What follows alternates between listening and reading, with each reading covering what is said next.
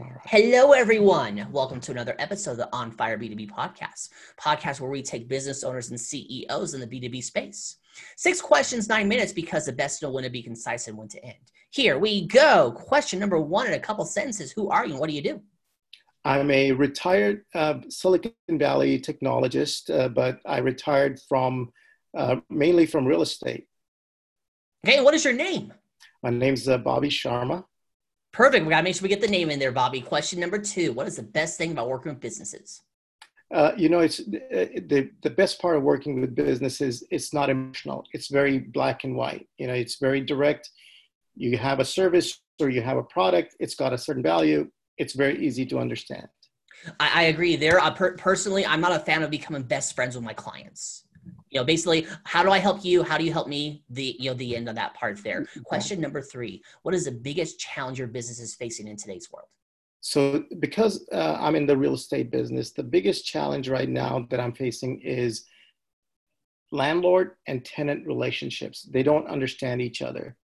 Uh, so one of the ch- one of the endeavors that i have in 2020 is to make landlords and tenants get along a little bit better that would that is would be a very good thing. Question number four: What other top CEOs and business owners in the B two B space, like yourself, sure. that you think sure. should be on the On Fire B two B podcast? Sure, I'll, I'll give you uh, at least two names. One is uh, Mr. David Hardcastle of HGM uh, Notes, and uh, my good friend Tom Staub of uh, BetterTurnkey.com. Those are two good CEOs you should have on the show. I will look them up when we're done here. You're ahead of schedule, Bobby, because you have seven minutes and 24 seconds left. Question number five What advice would you share with other companies working in the B2B industry? Go. The biggest advice that I would give him is, you know, understand your customers really well. Understand, uh, put, always put yourself in the shoes of the customer and their thought process as to what their needs are versus trying to fit your needs into into their requirements. So uh, what i do is anytime i'm dealing with whether it's a a purchase or a sale i'm trying to understand what my customer is going through and how can i address their needs and not completely give it, give away the farm uh, you know. But if there's a if there's an amicable uh, relationship uh, you know sometimes that means you make less profit but at least you want to get deals done. Absolutely so question for you because I, I, know you talk about real estate and everything. Give me some tips on how to retire early and live within my budget. Yeah very good. So uh, the best is to actually retire is to start early. The earlier you start the easier it gets. Um, i came as an immigrant you know i didn't i didn't come here with $100 i came here with about six or seven thousand dollars that my dad gave me and i was uh, 18 and a half. But uh, something that got instilled in me early on was to whenever i was about to make money uh, even if i was going to make at that time i'm kind of giving away my age now um, the minimum wage at that time uh, was three dollars and 35 cents. And something i learned very early on was to always save 10% of whatever you're making, save 10%. That's money you can't touch, you can't splurge, you can't, that's your, that's your investment capital. So even when I was making 335 an hour um, and working like 20 hours a week, I managed to stay within my budget.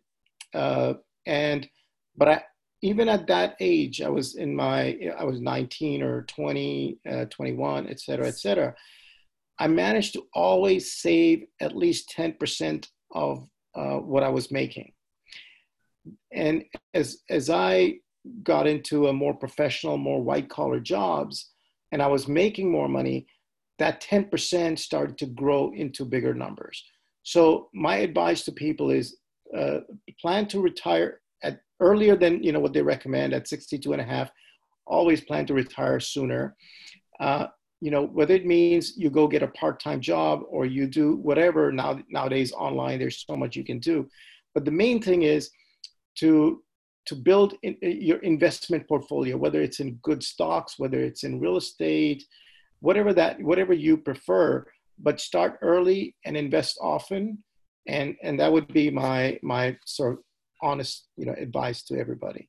Perfect perfect. Love it there. Let's get to question number six. Bobby, this is the most important question of the podcast. Got you to focus on this one.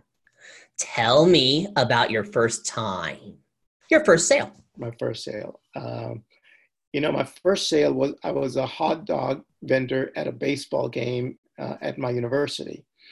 And for the longest time, I remember, of course, it was all cash back then.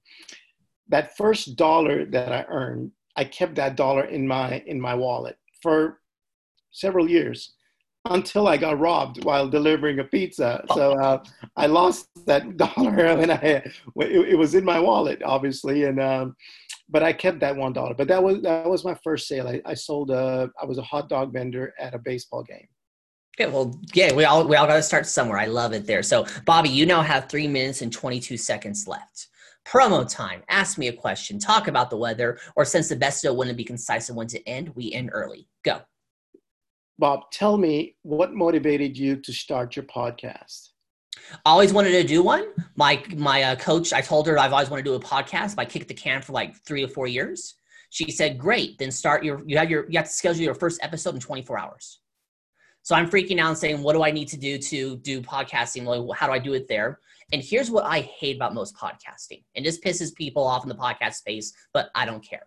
Number one, they take an hour conversation, a 10 minute conversation, turn it into an hour. Number two, they give you a buttload of homework when you sign up. And I tell people that my the schedule for me should take five minutes. And number three, they make it about the uh, the host. The host is a star. My attitude is no, the guest is a star. So if you notice for the first seven minutes of this podcast, I've been fairly quiet. Yeah, no, no, I love it. I, I, I love this format, and I'm I'm so glad we connected. But uh, I I hope your viewers will take advice and and invest and you know you know just just to get off the soapbox here. You know, I'm reading about how 70% of the people uh, don't have enough money to last two weeks or a month to pay their bills. And you know we're we're supposed to be the richest country in the world and that's not how it's supposed to be. We shouldn't have red lines. We shouldn't be in trouble so it's it's because people don't plan early they don't plan for situations like this but i would say if there's any one thing that you can take away you can you know they can reach out to me or or, just do their own research but please invest save and and and and do things wisely. Don't waste money. Absolutely, I love it. There, you pulled it off. Six questions, nine minutes. Because the best know how. You're welcome. The best know how to be concise and when to end. Your website. Say. Uh, uh, bettercapital.us. We couldn't get the .com, but we got the US. You got the US. That's all. That that was a great one right there. So, Bobby, thank you so much for being on. Tip of the hat to you. Hey, thank you, Bob. Pleasure You're welcome. Yeah, pleasure to meet you too. Everyone else who's watching or listening, make sure you check out more episodes of the On Fire B2B podcast. My name is Bob Clark. You all have a wonderful day. Talk to you later. Bye.